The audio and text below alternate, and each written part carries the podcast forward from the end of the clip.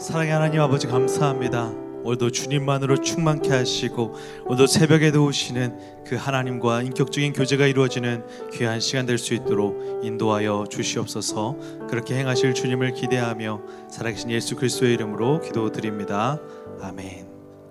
예, 할렐루야 새벽 예배에 나오신 성도님들을 주님의 이름으로 환영하고 축복합니다. 오늘도 하나님께서 주신 그 말씀의 은혜로 살아가기를 바라며 오늘 함께 나눌 말씀은 아마소, 아모스 4장 1절부터 3절입니다. 아모스 4장 1절부터 3절 짧은 말씀이니까요. 우리 함께 합독하여 읽도록 하겠습니다. 함께 읽겠습니다. 사마리아의 산에 있는 바산의 암소들아 이 말을 들으라 너희는 힘없는 자를 학대하며 가난한 자를 압제하며 가장에게 이르기를 술을 가져다가 우리로 마시게 하라 하는도다. 주 여호와께서 자기의 거룩함을 두고 맹세하시되 때가 너희에게 이를지라 사람이 갈고리로 너희를 끌어가며 낚시로 너희의 남은 자들도 그러하리라. 너희가 성 무너진 데를 통하여 각기 앞으로 바로 나가서 하루몬에 던져지리라. 여호와의 말씀이니라. 아멘. 어, 순도 여러분 노블레스 오블리주라는 말을 아실 것입니다. 이 단어의 뜻을 보면은 귀족들은 태어나, 태어나면서부터 타고난 신분에 따른 각종 혜택이 있기 때문에 그에 따른 또 윤리적 의무가 있다는 말을 뜻하는 프랑스어입니다. 한마디로 말하면 사회적으로 어느 정도 위치, 높은 지위를 가지고 혜택을 누리는 사람은 그에 합당한 의무가 있다는 것이겠죠. 그런데 요즘 시대를 한번 바라보면 그 노블레스 오블리주의 정신이 많이 퇴색해지고 소멸되어져 가는 것 같습니다. 오히려 그러한 정신이 사라진 뒤에 반대편에서 좀 나쁜 문화들이 생기는데 갑질 문화가 생기고 있어요. 그러니까 높은 지위에 있는 사람들이 자신들이 가지고 있는 위, 유리한 위치를 가지고 상대방을 억압하고 압제하는 일들 그게 갑질이라는 뜻인데 갑질 문화가 지금의 시대를 좀 혼란스럽게 하는 것 같습니다. 아모스가 말하는 하나님의 공의와 정의의 시대는 무엇일까? 저는 이런 것 같습니다. 하나님이 말씀하시는 그 말씀에 순종하며 하나님이 말씀하시는 그 말씀에 의무를 다하고 그리고 사, 옆에 있는 연약한 자들을 사랑으로 섬기고 자비와 긍휼이 베풀어지는 세상. 오히려 섬김을 받는 자리에서 섬기는 자의 자리에 내려와 섬김으로 하나님의 백성들이 그렇게 많아진다면 그것이 바로 하나님이 원하시는 하나님의 공의와 정의의 시대가 아닐까라는 생각이 듭니다. 오늘 우리가 나누는 아모스 4장의 1절부터 3절은 그 사회적인 부패의 한 부류, 한 어떤 신분층을 말씀, 하시면서 그러한 사람들은 하나님이 원하시는 사람들이 아니고 그러한 사람들에게는 하나님의 심판의 말씀이 임할 수밖에 없음을 말하고 있습니다. 오늘 말씀을 듣는 가운데 과연 지금 현재 나의 모습은 어떠한가? 하나님의 말씀에 따른 의무를 다하고 있는지를 한번 점검하고 다시 한번 하나님이 원하시는 세상으로 나아갈 수 있는 우리 새로운 교회 성도님들이 되시기를 주님의 이름으로 소망합니다. 어제 아모스 3장의 말씀을 보면 사마리아가 어땠는가? 요란함과 학대함이 가득했고 그들의 포악과 겁탈은 어떻게 보면 바른 일이 행해지지 않는 세상임을 우리는 알 수 있죠. 하나님 아버지께서는 그러한 죄악의 모습에 아모스 선지자의 입술을 통하여서 심판을 말씀하실 수밖에 없는 것입니다. 오늘의 본문은요.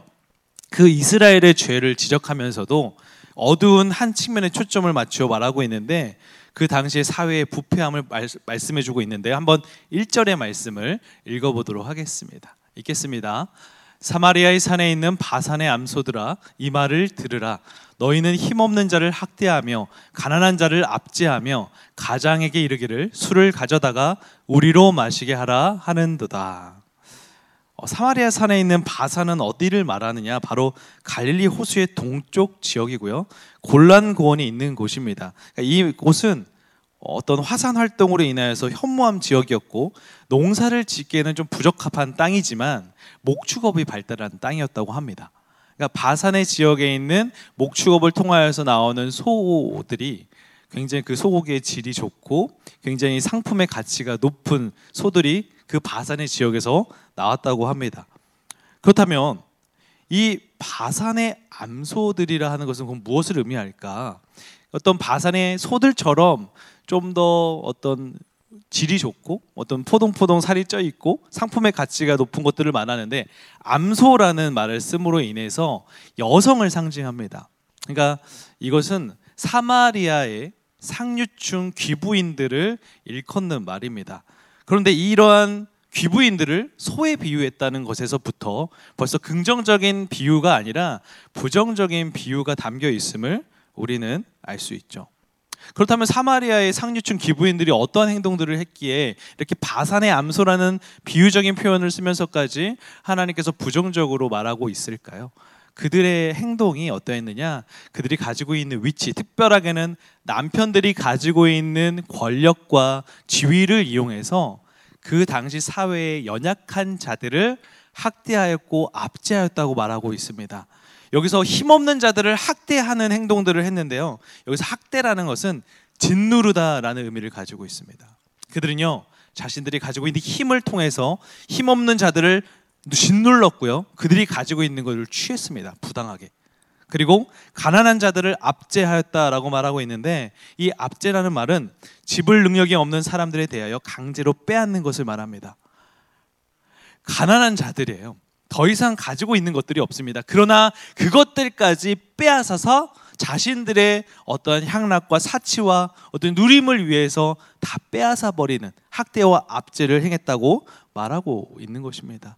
이 사마리아의 상류층 귀부인들이 너무나도 악한 모습으로 하나님의 백성답지 않은 모습으로 서 있다는 것을 말하고 있죠. 하나님의 공의와 정의의 세상은 무엇일까요? 하나님께서는요, 가난한 자와 힘없는 자들, 연약한 자들을 언제나 섬기고 베풀고 자비를 또 행해야 된다고 말하고 있습니다. 우리 잠언 14장 31절의 말씀을 한번 보겠습니다. 같이 읽겠습니다. 가난한 사람을 학대하는 자는 그를 지으신 이를 멸시하는 자요 궁핍한 사람을 불쌍히 여기는 자는 주를 공경하는 자니라. 지금 아모스 사장에 말하고 있는 바산의 암소들, 사마리아의 상류층 기부인들은 결국 하나님을 멸시하는 행동을 하고 있는 것입니다. 하나님은 그러한 행동들에 대해서 참으실 수가 없으신 거죠. 또 그들의 행동이 마지막까지 얼마나 좀 갑질과 그 추악함이 보이느냐면 이 1절의 끝부분을 보면 가장에게 이르기를 술을 가져다가 우리로 마시게 하라 하는도다. 결국 끝까지 남편들을 사용해서 남편들을 이용해서 권력을 행사하였고요. 그러한 일들로 인하여 가난한 자들과 힘없는 자들을 더욱더 빼앗아 그들의 눈에 눈물이 나게 하고 그들이 고통스럽게 하는 일을 행하였다고 성경은 우리에게 말해주고 있는 것입니다. 성도님들, 성경은요, 정당하게 불을 쌓는 것에 대해서 비난하지 않습니다. 정당하게 여러분들이 하나님께서 세우신 그 능력으로 달란트로 불을 쌓아간다면 그것은 축복입니다. 그런데 지금 이 불을 쌓아가는 데 있어서 다른 사람들의 눈물과 피눈물을 흘리게 한다면 그게 결과물이라면 그것은 결코 하나님께서 원하시는 모습도 아니고 하나님은 그러한 행동들을 그러한 모습들을 결코 가만 내버려 둘 수 없다는 것을 지금 말해주고 있는 거죠. 지금 이 사마리아의 상류층 기부인들은 그러한 학대와 압제로 자신들의 쾌락을 위해서 사용했다고 지금 성경은 그들의 죄를 어떻게 보면 말하면서 꾸짖으면서 바산의 암소들이라는 부정적인 비유로 말을 하고 있는 것입니다. 그리고 또한 하나님께서는 이들에 대해서 결국 말씀하시죠. 우리 2절의 말씀 한번 읽어보도록 하겠습니다. 읽겠습니다. 주 여호와께서 자기의 거룩함을 두고 맹세하시되 때가 너희에게 이를지라 사람이 갈고리로 너희를 끌어가며 낚시로 너희의 남은 자들도 그리하리라. 사실 1절에 보면 이 말이 나와요. 이 말을 들으라라는 말이 나오죠. 그러니까 이 말을 들으라는 것은 결국 너희들이 행하는 지금의 모습이 어떠한지를 들으라는 거예요. 그리고 2절에 보면은 주 여호와께서 자기의 거룩함을 두고 맹세하신다. 결국 내가 1절에 했던 말들을 들은 너희들한테 내가 지금 이후로 하는 말이 반드시 실현될 것을 말씀해 주고 있는 것입니다. 여기서 거룩함을 두고 맹세하신다고 말씀하시죠. 하나님의 거룩함은 무엇입니까? 하나님의 속성입니다. 하나님의 존재 그 자체예요. 하나님께서는요, 내가 거룩하니 너희들, 하나님의 백성들인 너희들도 거룩하라 라고 명령하셨습니다. 그 명령을 지키지 않는다면 하나님께서는 하나님의 백성됨이 사라질 수밖에 없는 거죠. 하나님의 백성답지 않은 것입니다. 지금 하나님은 그에 대해서 하나님의 백성다운 거룩성과 성결함과 순수함을 원하셨어요. 그러한 거룩과 성결과 순수함은요. 하나님께서 허락하신 그 주변의 연약한 자들을 사랑으로 품고 자비를 베푸는 것이 기초된 삶입니다. 그러한 삶이 결국 하나님의 거룩으로 나아갈 수 있는 거예요. 그러나 하나님께서 기대하셨던 거룩한 백성들의 모습은 하나도 드러나지 않고 하나님의 기대는 무참히 깨어져 버렸습니다. 그렇기 때문에 하나님은 지금 심판을 말씀할 수밖에 없는 것이죠. 그리고 여기서 맹세하신다고 말씀하시죠. 하나님의 맹세는요. 결코 이후의 말을 취소하지 않겠다. 라는 말을 가지고 있는 것입니다. 내가 반드시 지금부터 말하는 이 말을 행하고야 말겠다는 뜻으로 강하게 말씀하고 있는 것입니다. 그리고 때가 이를 것이다 라고 말씀하시죠. 때가 이른다는 무엇입니까? 결국에는 내가 말하는 이 심판의 말이 너희들에게 임하게 될 것이다 라고 말하고 있는 것입니다. 결국 지금의 내가 말하는 모든 것들은 그대로 너희들에게 실현되고 말 것이다 라고 말을 하고 있는 것입니다. 하나님께서는 이 사마리아의 귀부인들을 바라보면서 어떻게 보면 북이스라엘 전체적인 영적인 타락함을 보면서 돌이키기를 원하셨을 것입니다. 하나님의 속마음은 그러셨을 거예요. 그러나 그들은 돌이킬 수 있는 귀가 없었어요. 하나님의 말을 들을 수 있는 귀가 없었던 것입니다. 그래서 결국 하나님은 심판의 두 가지 양상을 보여주시는데요. 첫 번째 심판의 모습은 어떻습니까? 2절의 끝부분을 보면 사람이 갈고리로 너희를 끌어가며 낚시로 너희의 남은 자들도 그리하리라 라고 말하고 있습니다. 범죄한 이스라엘의 모습이 어떻습니까? 갈고리를 이 엮었다는 말은요. 고리가 이 맨 소의 모습을 상상하면 될 것입니다. 또 이 물고기의 모습, 낚시로 끌어간다는 것은 낚시 바늘에 걸려든 물고기의 모습이 이스라엘의 모습이 될 것이라고 말하고 있어요. 이스라엘은요, 결국 우리가 잘 알다시피 북이스라엘에 의해 멸망당하게 될 것입니다. 그 멸망될 때 그 포로로 끌려갈 때의 모습이 이런 모습이에요. 고리에 걸린 그 소가 끌려가듯이 낚시 바늘에 걸려 물고기가 끌려가듯이 그들은 비참한 모습으로 수치스러운 모습으로 끌려갈 수밖에 없다는 것을 지금 비유적으로 말을 해주고 있는 것입니다. 그런데요, 정말 이 어떻게 보면은 이 말만 들어도 너무나 소름 끼치고 어떻게 이럴 수가 있지라고 할 수 있을 텐데 그 아수르의 벽화들을 보면요 실제적으로 사람들이 그렇게 고리에 걸려서 끌려가는 모습들을 벽화로 그려놨다고 합니다. 이거는 역사적으로 실제적으로 있었다는 겁니다. 하나님께서는 이 이스라엘의 그런 죄악상에 의해서 이렇게 비참한 모습이 될 수밖에 없다는 것을 말씀해주고 있는 것이죠. 어떻게 보면 이스라엘 백성들은요 그 이방 민족들을 바라보면서 정말 하나님께 선택받지도 못하고 할례 받지도 못한 그들을 무시했을 것입니다. 그러나 죄악을 짓고 하나님 앞에 거룩한 백성으로 서지 못했던 그들은 그렇게 자기들이 하찮게 여겼던 이방 민족들에 의해서 포로가 되고 수치스러운 모습으로 될 수밖에 없음을 하나님께서 심판적으로 말씀하고 있는 것이죠. 또한 너희의 남은 자들도 그리하리라. 이 말이 정말 무서운 것 같아요. 이스라엘 단 한 사람도 그 심판에서 자유로울 수 없다는 것입니다. 영적인 그 타락이 있었던 그 북이스라엘 모두가 결국 그러한 비참한 신세가 될 수밖에 없음을 심판의 표현으로 하나님께서 말씀해 주고 있는 것입니다. 또 두 번째 심판의 모습은 어땠는지 한번 3절의 말씀 읽어보도록 하겠습니다. 읽겠습니다. 너희가 성 무너진 데를 통하여 각기 앞으로 바로 나가서 하르몬에 던져지리라 여호와의 말씀이니라. 성벽과 요새들을 생각하면 성도님들 어떤 생각이 드십니까? 바로 보호함과 안전함을 우리가 생각해 볼 수 있을 것입니다. 특별하게 이스라엘의 요새들은 굉장히 안전했고요. 함으로 남은 어떤 적군들이 이렇게 함부로 이렇게 뭔가 이겨낼 수 없는 그 성벽들을 차지할 수 없을 만큼 천혜의 요새들이었어요. 그런데 지금 그러한 죄악으로 인한 하나님의 심판은요 성이 무너진 것을 말하고 있죠. 그들이 성벽과 요새들이 처참하게 파괴될 수밖에 없는 미래가 있다는 것을 지금 말씀하고 있는 것입니다. 이스라엘이 자랑했던 어떤 것들도 그들을 보호해 줄 수 없을 것이에요. 계속적으로 이전의 말씀을 보면 알다시피 바산의 암소라는 그러한 어떤 호화스러운 모습들의 그들이 코에 갈고리가 걸려져서 낚싯바늘에 물고기들이 걸려져서 끌려가는 것처럼 성에 무너진 틈으로 아무런 힘도 들이지 않고 그 이방 민족들이 그들을 끌고 갈 것이라는 표현을 지금 하고 있는 것입니다. 성도님들 우리가 우리 안에 자족하고 우리 안에 자기의 안전을 정말 확신하면요 하나님을 필요로 하지 않습니다. 하나님을 찾지 않습니다. 이스라엘 백성들도 어찌 보면 그랬을 것입니다. 그러나 우리가 세운 그 안전이라는 것, 우리가 세운 그 보호함이라는 게 얼마나 하찮은 것인지를 하나님께서 말씀하시는 거예요. 하나님이 명하시면 하나님이 말씀하시면 너희들이 생각하는 그 안전과 보호도 하나님께서 무참히 부셔버리고 너희들에게 수치스러운 그러한 포로의 신분을 줄 수밖에 없다는 것을 말씀하고 있는 것이죠. 또 하르몬은 어떤가요? 하르몬을 한번 살펴봤는데 정확한 위치를 발견할 수는 없지만 결국 이 이스라엘이 아닌 것만은 사실이죠. 그 아수르로 끌려가는 그 어떤 한 지역을 말하고 있는데 사실 하나님의 백성들은 하나님의 땅, 하나님의 나라에서 평안을 누리는 삶을 살아야 되는 거죠. 그것이 보장된 것이 바로 하나님의 백성 아닙니까? 근데 하나님께 죄악을 행하고 거룩한 백성이 되지 못한 이들은 그들의 평안을 빼앗겨 버립니다.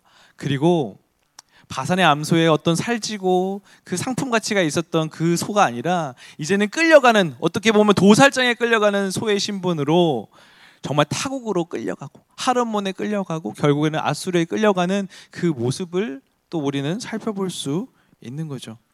지금 이 사마리아의 귀부인들이 그 연약한 자들, 가난한 자들에게 행했던 그 모습들을 그대로 아니 그 이상으로 수치를 경험하게 될 것을 심판적인 말로 하나님께서는 말씀하고 있는 것입니다. 사랑하는 성도 여러분, 실제적으로요 북이스라엘은 기원전 722년 아수르에 의해 멸망당합니다. 오늘 아모스 선지자가 말하고 있는 이것은 현실이 되었습니다. 그들은 아수르라는 그 잔혹한 이방 민족에 의하여 수치를 경험하였고요. 하나님의 백성들이 하나님의 땅을 거하지 못하고 하나님의 땅이 처참히 유린당하는 그런 과거의 역사가 있죠. 하나님께서는 왜 이 말씀을 통하여서 이스라엘 백성들에게 이 아모스 선지자의 입술을 통해서 이런 말씀을 하고 있을까 생각해 보면 이런 것인 것 같아요. 하나님의 말씀을 계속 이스라엘 백성들이 듣기를 원하시지 않았을까? 순종한 자에게 주는 축복의 말씀을 듣고 순종하기를 원하셨을 겁니다. 불순종한 자에게 임하는 심판의 선언을 듣고 그들이 회개하고 돌이켜 하나님의 말씀에 다시 순종하기를 원하셨을 겁니다. 그것이 하나님의 마음이에요. 하나님은 심판을 선언하지만 다시 돌아온다면 하나님은 그 심판을 아까 맹세하신다고 하셨지만 그 속마음은 언제든지 돌이키실 수 있어요. 그게 하나님의 사랑이거든요. 그런데 그들은 그러지 않았죠. 그렇기 때문에 심판이 그대로 실현될 수밖에 없었던 것입니다. 성도 여러분, 오늘 이 북이스라엘의 모습이 지금 이 시대에 동일하게 일어나고 있는 것을 우리가 볼 수 있죠. 아까도 초반 서론부에 말했듯이 갑질 문화. 이런 문화는 하나님이 원하시는 하나님의 나라가 아닙니다. 하나님께서는요, 섬김을 받는 자리에서 섬기는 자의 자리로 내려오기를 원하세요. 예수 그리스도가 어, 어떠셨습니까? 이 땅에 오신 이유가 무엇이었습니까? 섬김을 받으려 오신 것이 아니라 섬기러 오셨습니다. 예수의 마음을 우리가 담기 원합니다. 예수님처럼 닮아가 예수님의 마음으로 이 땅에 우리가 행한다면 하나님의 공의와 정의의 세상은 임하게 될 것입니다. 우리가 그러한 세상 속에 살아가게 될 것입니다. 아모스 선지자는 지금 그것을 우리에게 가르쳐 주고 있는 것이죠. 저는 이런 표현을 한번 써보고 싶었습니다. 갑질이 특권인 것처럼 착각하는 세상에 진정한 값진 인생이 무엇인지를 삶을 통해 보여주는 우리 새로운 교회 성도님들이 되시기를 축복합니다. 말씀을 마치면서 이런 생각이 들었습니다. 가난한 자, 사회적으로 연약한 자들을 늘 사랑으로 품으셨던 예수 그리스도가 어떠한 마음으로 어떠한 삶의 모습으로 이 세상을 섬기셨을까? 우리가 그 예수 그리스도를 닮아가면 좋겠다. 그리고 그러한 닮아감에 그 예수 그리스도가 넘쳐나는 작은 예수의 그런 세상들이 된다면 우리는 하나님의 정말 정의와 공의가 무엇인지를 경험하고 그리고 그 말씀의 단어 하나가 우리의 삶에 이게 박혀지는 새겨지는 그러한 삶을 살게 될 것이라고 믿습니다. 그런 하나님의 정의와 공의에 앞장서 하나님의 사랑을 전하는 우리 새로운 교회 성도님들이 되시기를 주님의 이름으로 축복합니다. 기도하겠습니다. 사랑의 주님, 오늘도 하나님의 말씀을 듣게 하셔서 하나님의 원하심을 알게 하시니 감사합니다. 하나님, 연약한 자와 가난한 자를 도우시고 품으신 예수님의 마음과 하나님의 시선을 우리가 담기 원합니다. 그렇게 하나님의 정의와 공의를 꿈꾸며 노력하는 하나님의 자녀들 되게 하여 주시옵소서. 늘 주님의 사랑에 감사드리며 살아계신 예수 그리스도의 이름으로 기도드립니다.